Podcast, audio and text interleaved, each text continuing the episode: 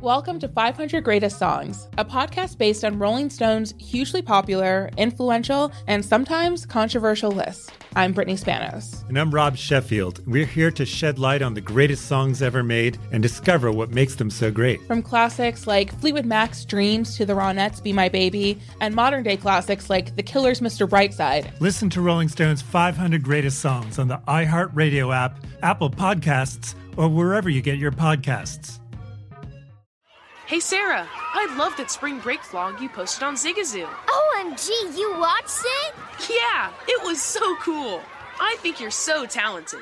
Social media is only positive with Zigazoo, the world's largest and safest social media network for kids. In Zigazoo, all community members are verified kids like yours, and all content is fully human moderated. Try out Zigazoo this spring break. Download the Zigazoo app today. If you're a smoker or dipper looking to make a change, you really only need one reason to do it. But with Zyn nicotine pouches, you can find many. Zyn is America's number one nicotine pouch. It's made with only six simple ingredients. Plus, Zyn is the only nicotine pouch with a 10 day hassle free trial. There are lots of options when it comes to nicotine satisfaction, but there's only one Zyn. Find yours in online or in a store near you at zyn.com slash find. Warning, this product contains nicotine. Nicotine is an addictive chemical. There's plenty to celebrate in March and ex-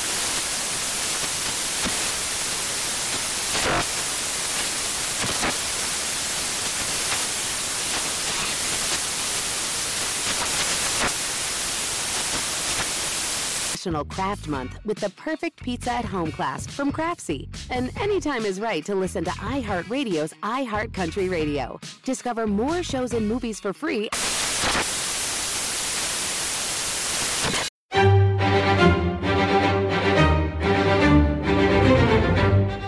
Crime Stories with Nancy Grace on Sirius XM Triumph, Channel 132.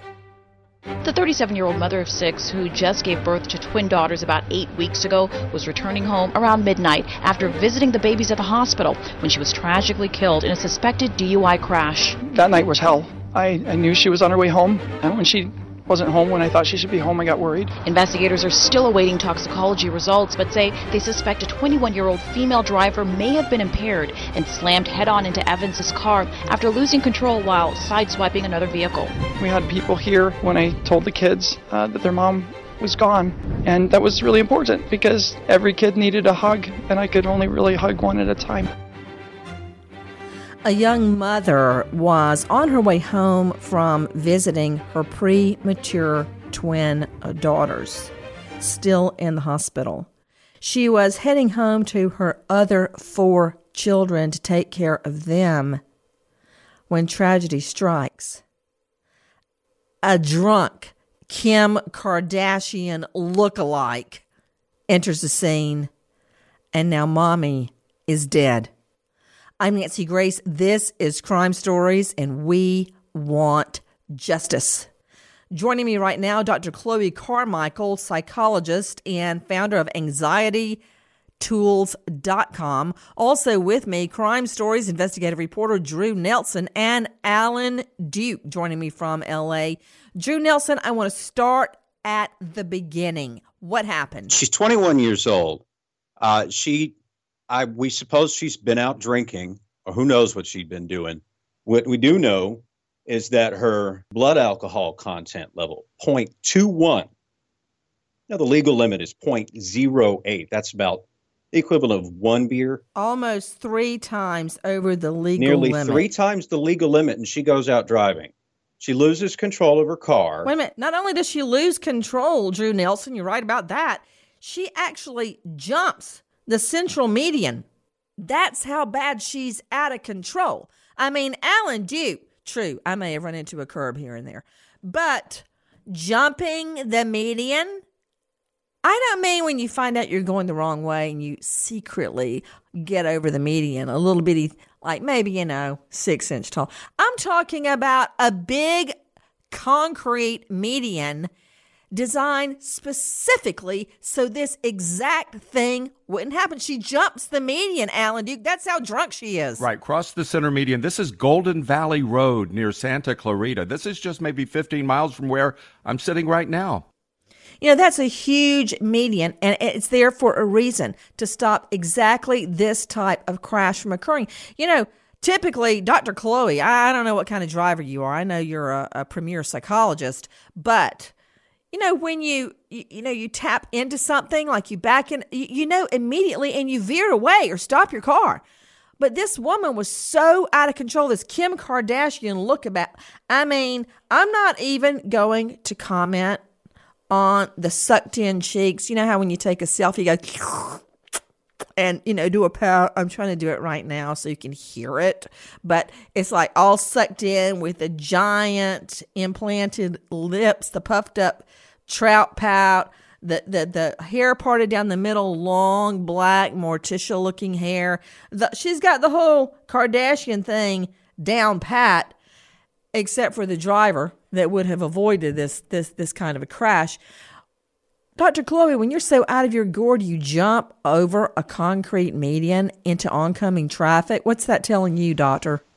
Well, obviously, Nancy is somebody who is uh, completely inebriated, you know, beyond the, their capacity to make good decisions. But of course, she actually did make the decision to put alcohol into her body. So I believe that she needs to be held accountable. Joining me right now is Cheryl McCollum not only director of the Cold Case Institute, but former president of Mothers Against Drunk Driving, Georgia. Cheryl, you know, this fact has never escaped me since you told me this many years ago. When a drunk driver is caught one time, how many times Nancy, when have they been driving gets a drunk? That is not the first time they've driven drunk. Absolutely, you're right. They've driven on average 11 times intoxicated before they're stopped the first time. So this is a habit of this perpetrator. I mean, Nancy, they drive drunk all the time. That's how they get where they're going. It's not a one time thing. And you're talking now about a woman that has left six children without a mother. For what? For two beers? For three beers? For six martinis? Whatever this woman chose to have when she got in the car, she took somebody's mother. This is a habit. And again, she has rendered six children motherless. Those precious premature babies, she won't hold them. She won't feed them. She won't have that bonding moment that they so desperately need. And she did this for what? Cheryl, do you remember when the twins were born? Yeah. You just throw me that Yeah. shower where all the cops and investigators and everybody from the DA's office showed up. Right. And we had this great baby shower, and little do we know, almost, you know, immediately after that, Mhm. I would go into emergency cesarean. Right. And Lucy was only two Mm. pounds, barely two Mm. pounds. These two little girls of the victim in this case were one pound each. And her husband, yes, I know she's the mother of six. I wish I was the mother of six, Cheryl. I know it sounds crazy, but I am so in love with the twins. I would just love to expand it. This woman, according to her husband, had waited 15 years mm. to have these children. Two baby girls, one pound each. You know how much they need their mother? They need round the clock care when they get home from the hospital, or at least my twins did. Of course. Round the clock. Remember, my mission was to keep them alive. Right. No question. And now, no mom. No mom. and they need that bond. They need that mother in their life. They just do.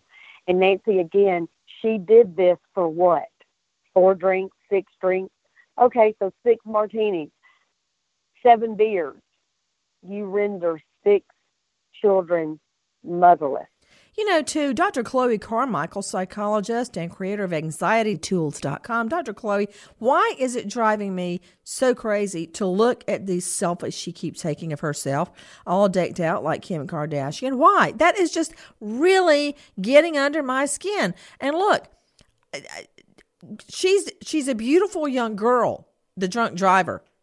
But the the I guess it's the self um c- congratulation, the self absorption of all of these photos when I know what has happened. I can certainly understand why the selfies would drive you crazy. As you said, it really suggests, in this particular case, somebody who's actually quite selfish, who doesn't have any empathy or regard for other people, and who's literally making reckless, um, you know, life-ending choices for other people. So, of course, those selfies um, drive you crazy. It's totally understandable.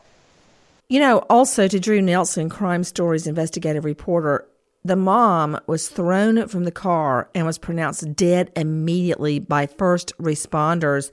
I know she has four other children that she was on her way home to take care of. She's got four other boys 12 year old Spencer, 11 year old Travis, 9 year old Nathaniel, and 2 year old Gideon you know, and, and I can speak to nine year olds how much they need their mom because, you know, you, you think they need you when they're babies and you're changing their diapers and you're getting formula and milk down them and teaching them to walk and to spell. But really, as they get older, and Cheryl, I know you agree with this, they need you even more. As they're navigating the world and they're coming home from school upset, or there's a bully, or there's this, or there's that they don't even remember you changing those diapers. So, Drew, I think I understand now, Drew Nelson, why she's been waiting 15 years. She finally had girls. She's got four boys. She finally had Yeah. these little girls. Yeah. And she's only been able to visit them at the hospital up until this point. You know, they, they'd only been born uh, just weeks earlier, Sarah and Hannah, these little girls. And you, you know what it's like to be waiting on twins. And here she is having to go to the hospital to visit them uh, and then go home to the boys. And what I have just uh, been discovering about this this crash is just horrific. The the the woman we've been talking about, the 21 year old elect uh, Miss Cena, um, she had containers of alcohol in the car. According to the uh, to the police, there were open containers. Cheryl McCollum with me, former president of MADD, Mothers Against Drunk Driving, Georgia. Weigh in on what you're hearing. I really want to hear your take on this. Of course she did, Nancy. This is one crime that is so selfish. This is not somebody that shoplifts for Christmas presents for their children because they're broke. This is not somebody that steals food because they're hungry. This is somebody that willingly has total and complete disregard for whoever might be in their path. They don't give a damn. They're going to get in the car and they're going to drive. Of course, you had alcohol. And the other thing that is so just despicable and disgusting is, of course, she's fine. She's not injured at all. It's never the drunk driver. They get out like, what? What's happened? Why is that? Why do they never get hurt? Cheryl McCollum. Every DUI manslaughter that I've ever seen, which by the way, I don't think it should be manslaughter, which I'm going to get to. Yep. They're always fine. It's always the innocent victim that dies. Why is that? Well, one answer that I've been given is because they're so relaxed because they're drunk, they're wasted. So they're just cruising around, barely even, you know. So when they crash, their body is so relaxed, they just have no injury. Whereas the other person tenses up and bones break and, you know, they suffer horrific damage. It's just one of the pathetic ironies of this crime. You know, an, another issue, people always call it an accident. But I, as I have told many, many juries, Cheryl McCollum, it is no accident. It is a crash. And I say it's a murder. And this is my reasoning. You decide to go to a bar and drink. You know what? Fine. That's your decision. But then you decide to fish through your pocketbook and find your car keys. Mm-hmm. Then you decide to get another drink. Then you manage to get off that bar stool and head to the car. Then you decide to unlock it, open the door, and get behind the driver's seat. You know you've been drinking. You decide to crank it up, put it in reverse, ease out, and put it in drive. You decide to get out on the highway. That's your decision, all calculated decisions. And the law says, Cheryl McCollum, as you and I have both said before, the law presumes you intend the natural consequence of your act. In other words, if I were to take a piece of fine china and throw it to the cement floor, I couldn't then say, well, I meant to throw it, but I didn't mean for it to break. The law presumes you intend the natural consequence of your act. Absolutely. So you get in the car drunk and start driving on a busy freeway. What do you think's going to happen, Cheryl? And Nancy, there's not one person at her age that did not have something in her high school, something in her middle school where they, t- you know, teach DARE. They have, you know, drummed this into people about .08 and drinking and driving and the dangers. She knew it. She didn't care. And now she's a murderer as far as I'm concerned. I want you to listen to what her husband, an aerospace engineer, has to say, who's now raising six children, four boys and two premature baby girls, still in the NICU, neonatal intensive care unit, right now. What he has to say about losing his beautiful wife. That night was hell. I, I knew she was on her way home. And when she wasn't home when I thought she should be home, I got worried. We had people here when I told the kids uh, that their mom was gone and that was really important because every kid needed a hug, and I could only really hug one at a time. I'm sure she's going to watch over them for the rest of their lives. There's still so much good in this world, and we are seeing it firsthand, and I think that is the thing that's sustaining me right now. To Dr. Chloe Carmichael, psychologist and founder of AnxietyTools.com, what do you think this dad is going through right now? I cannot even imagine.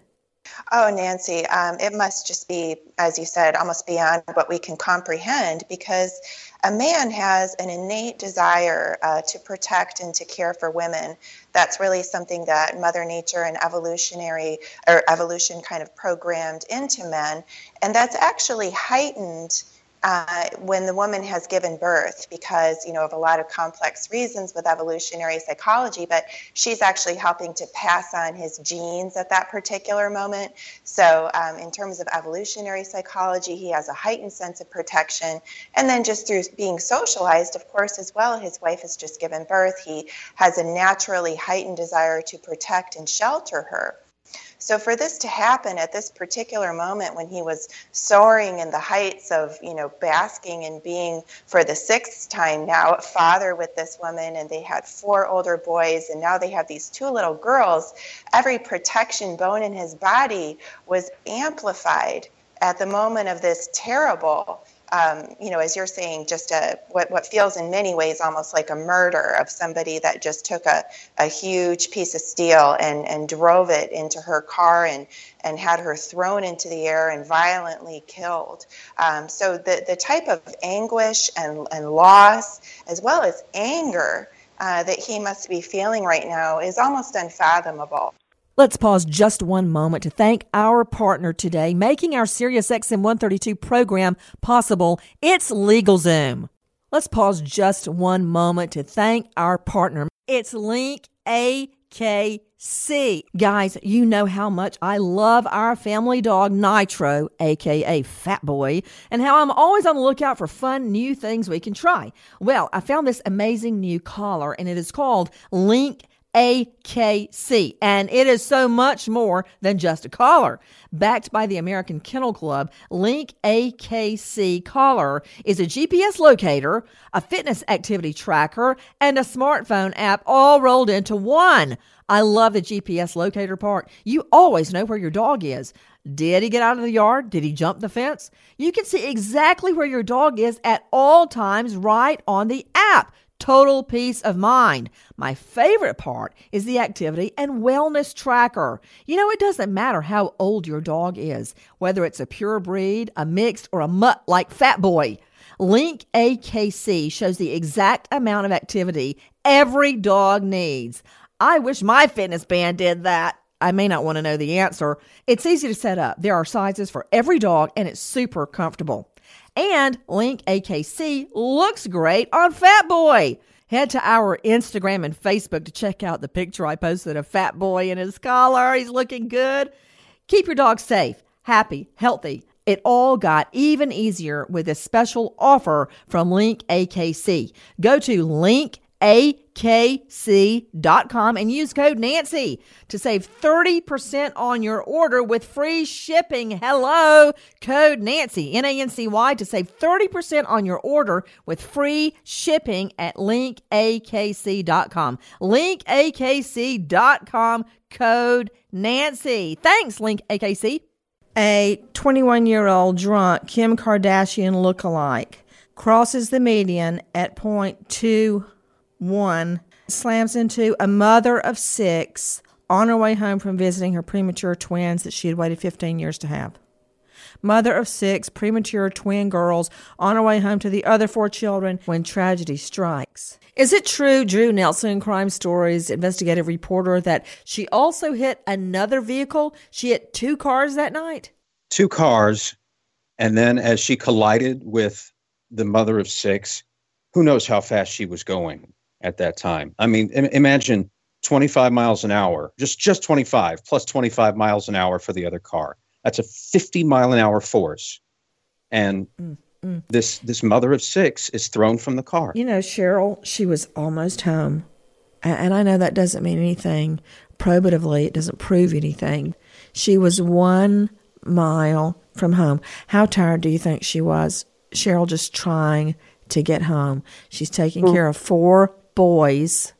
That's not the easiest. And the husband's working full time in the aerospace field. Her lifelong dream of having girls finally happens. And she couldn't wait to take care of them at the hospital, still in intensive care, and is driving home. One mile. She almost made it, Cheryl. You know, Nancy, they always tell you within that five mile radius, so again, that tells you that this criminal was in a residential district. She had no care or concern who was in her path. It could have been an elderly person, it could have been a handicapped person, it could have been a small child. She did not care. And horrifyingly, it's a mother of six that was doing nothing wrong. She was doing everything in the world right. What does it say to you, Cheryl McCollum, former director of Mothers Against Drunk Driving Georgia, that she had open containers, E R S, that's plural, of alcohol in her car? I mean, you can't wait to get home or to a bar. You got to drink in the, on the way. Yeah, she's an alcoholic, and everybody in her social group knows it, and her family knows it, and they're going to try to deny it. But she drinks till she blacks out. This has been going on since college, and you know this is probably not the first run in She's probably had speeding. She's probably had reckless driving. She may or may not even have a DUI. But I am telling you, she has driven drunk more than once because, again, this is a woman that by herself, she's not in the car with six people where she's partying and they're all headed to spring break. She's alone and she's a point two one. The legal limit is point oh eight. She wasn't even trying to say Almost three times the legal limit. You know, the other day I, I dragged the twins to go walk our crazy mutt dog, Fat Boy, with me, and John David, you know, all the boys wear the, the baggy pants, so he had these big baggy shorts on, and he put a water bottle in each bottle in, in, in each pocket, which made him go. You know, they were like hanging down. I'm like, what are you crossing the Sahara? You got to have two water bottles. We're only going 40 minutes. You can make it. Okay, be strong, son. so, and I'm just thinking, it just strike. She has to have two containers of booze at least, because they say containers, to get from what her house to the gas station, or the bar to the house, or the house to the bar. She can't make it there without downing some booze. Cheryl McCollum. She's probably not even going to the bar, Nancy. This is how she travels. I'm telling you. When she leaves her house, she's got her flask or whatever the container is that she's got open. And this is how she's going to Walmart. This is how she's going to get her nails done. This is how she lives. She's a drunk. And and you know, you're talking about three times the legal limit. She should serve three times what a normal person would serve. She needs to go to prison. You know what, Cheryl? I'm afraid you and I have really just seen too much of this world because um not that I want to leave, don't get me wrong, Lord, but when you said flask, Do you know what John David, my son, who's nine, said? He goes, Mom, I want a flask. and I'm like, What's a flask? Of course, I knew what it was, but I was hoping he didn't know. He went, You know, you put stuff in it to drink. I'm like, Son, why do you want a flask? And he went, Mom, I want to put cold milk in it. and it took all of my strength not to start laughing. And you know what I did, right? Oh yeah. When the next place we were at Target or so, I don't know where we were, we saw a flask. I'm like, look, John Day, there's a flask. Oh, we were at the hardware store and they had them for like campers or something. And I got him a flask. He came home. He didn't even clean it out. I'm like, did you clean it out first? And he went, no. He poured milk in it and started drinking. and I think where he saw it was on Harry Potter. I don't know how much you watched it, but we've read them all and watched them all. And Mad Eye Moody drinks from a flask all the time, and John David saw it and decided he put milk in a flask. Oh, mercy. Oh, wait you get a so when I school. and you and I, you know, we just have, and when Cheryl is spouting all this information out, it's because she we've done it so many times. I mean, come on, Jackie, here in the studio, when you go to Target or, or Walmart or wherever you go, do you carry two bottles of booze with you just to make it to Wal? I mean, I wouldn't even think of it. And she's right. This is how she rolls. But you know what? We're we're talking lightheartedly about flasks and Walmart and Target and Polyjuice Potion and Harry Potter. Let's bring it all home. Alan, please, let's hear one more time. Katie Evans, husband. That night was hell. I, I knew she was on her way home. And when she wasn't home when I thought she should be home, I got worried. We had people here when I told the kids uh, that their mom was gone. And that was really important because every kid needed a hug, and I could only really hug one at a time. I'm sure she's going to watch over them for the rest of their lives. There's still so much good in this world, and we are seeing it firsthand. And I think that is the thing that's sustaining me right now. For those who wish to help the family of Katie Evans, Drew Nelson, Crime Stories investigative reporter, is there a way we can help? look at the website youcaring.com this it shows a picture from from happier times. The four boys dad and mom. The the girls uh, aren't in the picture because they haven't been able to come home yet but there's six children uh, on this website youcaring.com and look for the evans family accident expense fund And if you can't contribute that way, I'm sure they can use your prayers. And now we go to Panola County, Mississippi, and one of the most horrific cases court watches have seen, which in the last hours has resulted in a mistrial. It's all about a young cheerleader, Jessica Chambers, a cheerleader all the way through high school, who was literally burned alive. The evidence has pointed to the defendant, Quentin Tellis, who admits he was with her throughout the evening on and off. Their text messages are playing a major role in this investigation, where he continually, via text message, pressured her to have a romantic relationship. Well, I'm putting that euphemistically. I'm definitely putting perfume on the pig. He was pressuring her for sex over and over and over. And you can see on the text messages where she kept saying, No, no, no, leave me alone, no, no, no.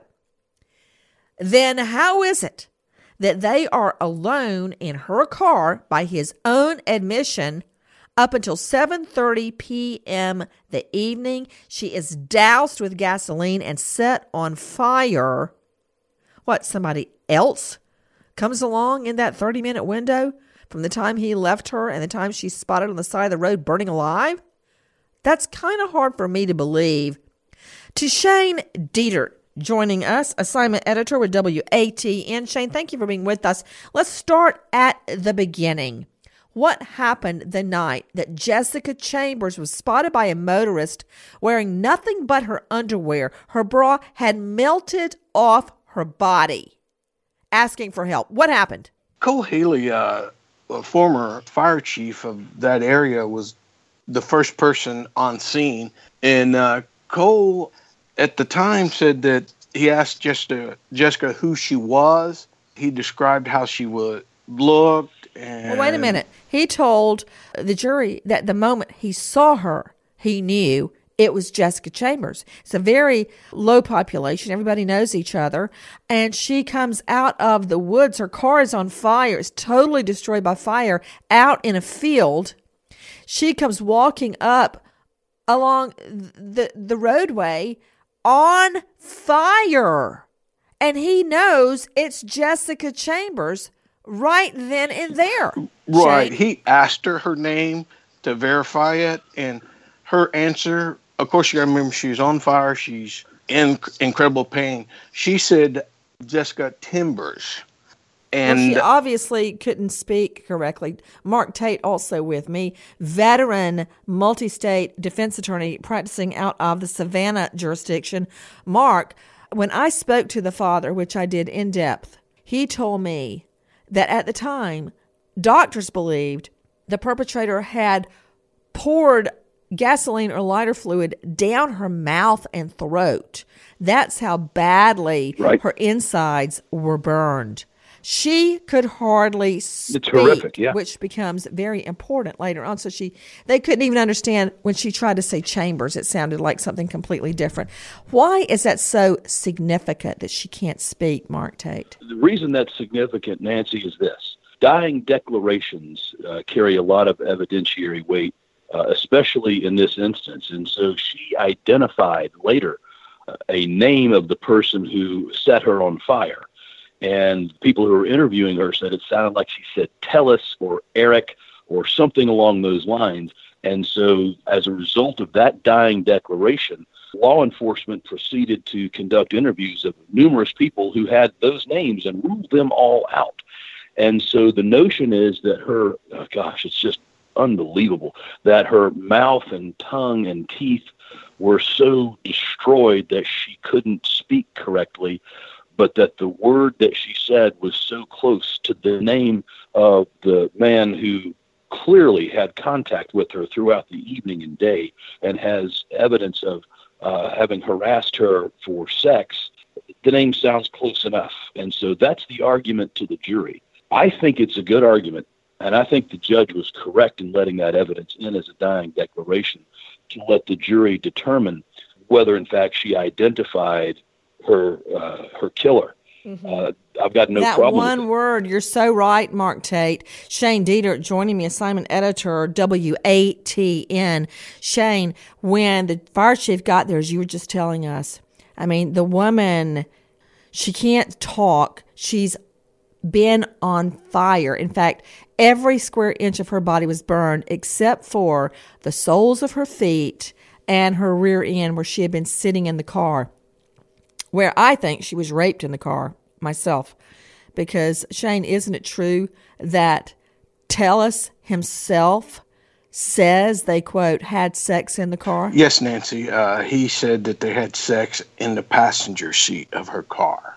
And so, how is it, Shane Dieter, that all these text messages where she's saying no, no, no, no, no, and then she apparently gives him a ride. Next thing you know, whoops, they're having sex, and now she's dead. It sounds to me more like she was raped in the car and he had to get rid of her or else she would report the rape and she ends up set on fire. Now, Shane, what happened? Mark Tate, uh, the multi state defense lawyer, was describing some of the facts, but what happened when the fire chief spoke to her? At first, Nancy, he said he was trying to get her help and all of that. He said that he couldn't understand the name that she said, which everyone has said uh, in testimony, she said Eric. He said that he had his ear down to her mouth. He couldn't understand it. And then a couple days later, when he was doing his written statement, then he said she said Eric. So uh, eventually, he said he couldn't.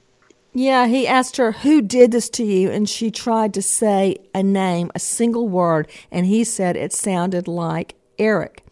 Here's the fire chief. What was this person wearing? when I seen her, she had nothing on but her pants. And what did you tell me you did? You you got a blanket? I got out and I got a blanket, and she had her arms out, was coming towards me, saying, "Help me, help me, help me."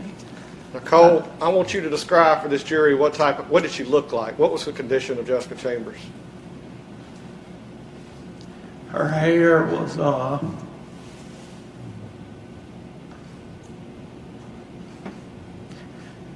her hair was fried out like she had stuck in the light socket. And uh, she had black all over her face. Her body was severely burned. And just all the way down her body was was was very badly burned. And I proceeded to lay her down on the ground. She reached out for my hand. I held on to her hand. And I talked to her and I uh, asked her her name. She said, what come out? Like I said, her, her mouth, inside her mouth was just charred black. And could not understand her very Were- well at all. Were you able to get a name? When I asked her her name, she said Jessica Chambers. And eh, like I said, she was not recognizable to me. I, I, I know what Jessica Chambers looked like. Did not look like Jessica Chambers at the time. Now, describe her voice for the jury. How was it coming out when you were talking to her? It was very garbled and just dry. I mean, you know, I was I was face to face with her, and she, uh, like I said, you could you could barely understand her, and and she she kept asking for water, and and and I knew in my mind she didn't need water. I knew that was not the best, you know, not to give her water. I Held her hand beside her and asked her what happened, and she told me she said I was set on fire. Again, was her voice clear? It was not uh, not clear. Like I said, you know, some words come. You were able to tell what they were plainly, but it was not clear. If that makes sense. Did you ask her who did this to her? I asked her, I said, who did this to you? She tried to say a name. I could not understand the name. Did it sound like anything to you?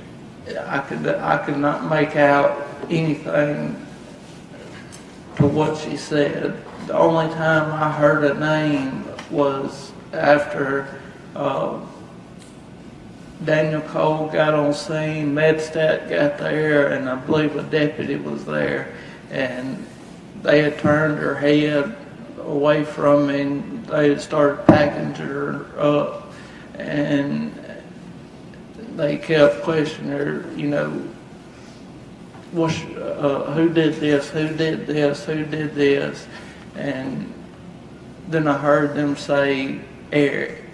Like I said, I never, personally, I never heard her say a name.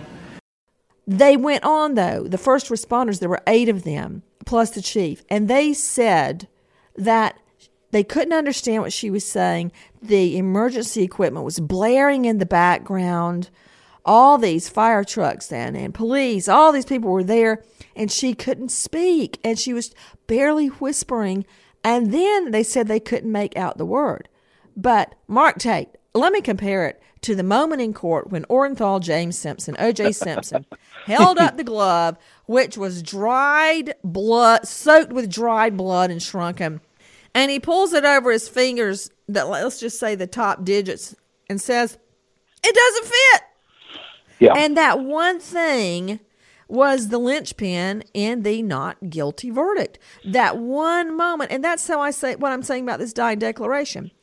Just like I know darn well that was his glove because Nicole Brown bought it for him, and there's proof of that, plus a receipt and a picture of what she bought him. It's that glove, okay? And I know in this case, the drama of a dying declaration where she allegedly said Eric. I think she was trying to say tell us, but it, they thought she said Eric. They didn't know the name tell us, and so they figured they deciphered she said Eric, and that is what hung this jury up. I'm telling you. Well, first of all, let me about the Simpson trial. I think there was a whole lot going on there besides the gross prosecutorial mistake of crying the, the jury show. I think we had a judge. Uh, yeah, you and, and, I both know never do a demonstration. You have not practiced. Oh, yeah. But I think, pro- I, I agree with you, but the judge let the defense team run rampant. And I think that he was impressed with the celebrity status of his trial. And I think that he and the way he conducted that trial contributed in large part. There's no question that the prosecutors made a tragic error, and boy, they paid for that tragic error and continue to in their careers because they they're never going to live that down. Similar to this case, I think we have a judge who made a, a mistake, and I'll talk about that when you're ready. But the things that you have gone over about whether the police chief could hear her at the time she was making her dying declaration, or whether he remembered it later, whether the first responders who had the, the sirens blaring with them could not understand and hear. Yeah, that's all good. That's great evidence for the defense to put on and cross examine these witnesses with in order to create a doubt. And that is, listen, it's, it, it is circumstantial evidence. It it is something that should be examined and questioned. Well, but yeah, but I think you're right to start with. I think the judge should have allowed the dying declaration in. You can't keep something like that out. You'll get reversed on appeal.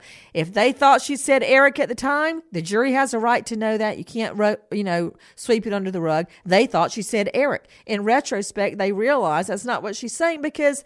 I mean, Ain't no Eric. the other evidence is so overwhelming. Dr. Chloe Carmichael, psychologist, joining us, and founder of anxietytools.com, Dr. Chloe, I mean, let's take a look at Quinton Tellis's own words. First of all, he changed his story multiple times. Finally, the story he decided to go with was that he was with a friend of his the whole night. Well, of course, police find the friend. The friend says, What? I wasn't even in the state. I was out of the state that night. I've been gone. So he's lying blatantly. He admits he had, quote, sex with Jessica. Well, we know that he had been rebuffed over and over and over. The state's theory is that he, quote, had sex, I call raped her, and asphyxiated her in the car. That then he had to get rid of the evidence. So he goes to his house where he admits he keeps a five gallon drum of gasoline and he's caught on surveillance video leaving the house where the shed is with the gas. And within 15 minutes, she's on fire.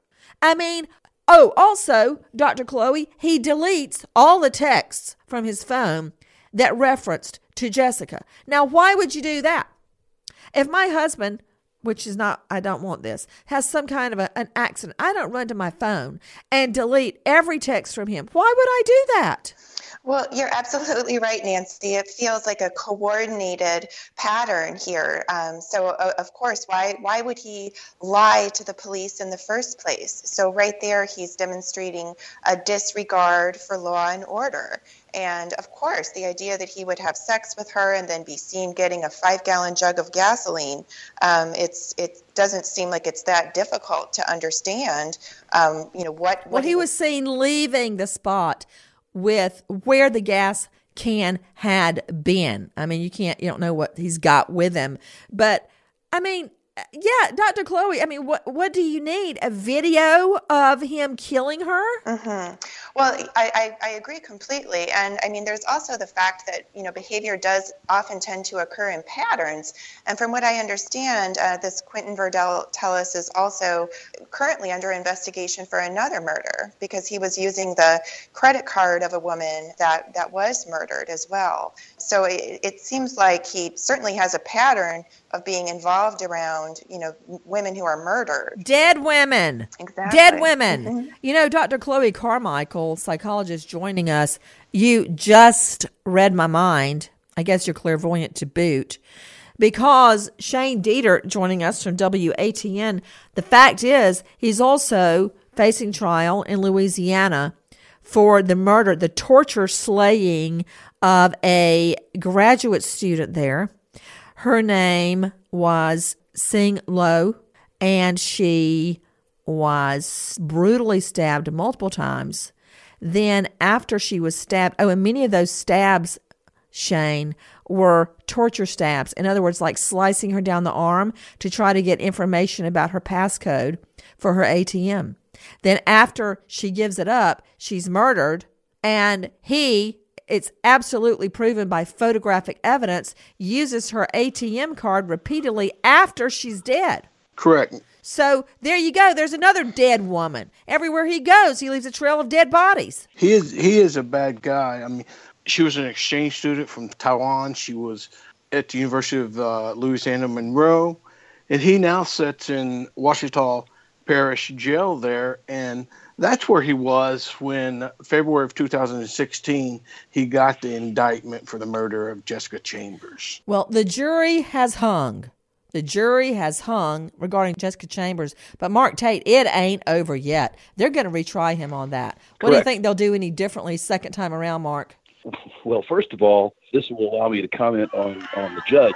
And, you know, it's dangerous for a trial lawyer to say something negative about a judge, but at least from what has been reported about the charge he gave the jury, this judge did not charge correctly. He told the jury that they had to have a unanimous verdict for a guilty verdict, but he did not tell them that it had to be unanimous for a for a not guilty verdict. And so he corrected that charge when the when the jury came out and said they're deadlocked, and, Yeah, and they came back right. and could not resolve it. And I, if I recall correctly, it was a seven five. It was 7 5 in favor of guilty, and at first they came out twice with uh, verdicts. The first time they said not guilty because they thought you had to be unanimous on guilty, and if you weren't unanimous on guilty, then it just automatically was a not guilty. They did not understand the law. But all that, you're, you're absolutely right on the law as usual, Mark Tate. But to me, it's neither here nor there now because there was a hung jury. So there's not going to be an appeal. There's going to be a retrial. They're gonna retry And I'll tell you this. They better be ready and hit that digital evidence and hit it hard because there's no way in HELL that this guy was with her at 7.30, 7.45, and at 8 o'clock she's running down the road or approaching the road almost naked on fire. Right. I would And she's with him 15 minutes before? Uh-uh. Yeah, I would question. They got to hit the timeline and the digital evidence. I mean, I, I think that's the strongest case. I, I've, if I were the prosecutor, I would uh, seriously question whether I wanted to get into the evidence where the dying declaration seemed to be shifting and somewhat soft. Nancy Grace, Crime Stories, signing off. Goodbye, friend.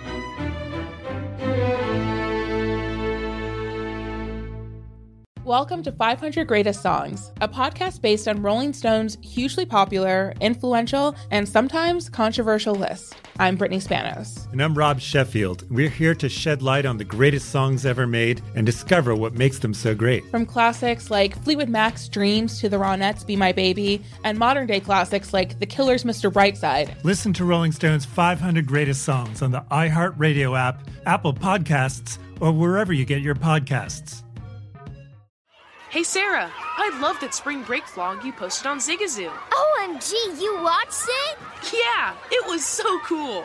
I think you're so talented. Social media is only positive with Zigazoo, the world's largest and safest social media network for kids. In Zigazoo, all community members are verified kids like yours, and all content is fully human moderated. Try out Zigazoo this spring break. Download the Zigazoo app today. There's plenty to celebrate in March and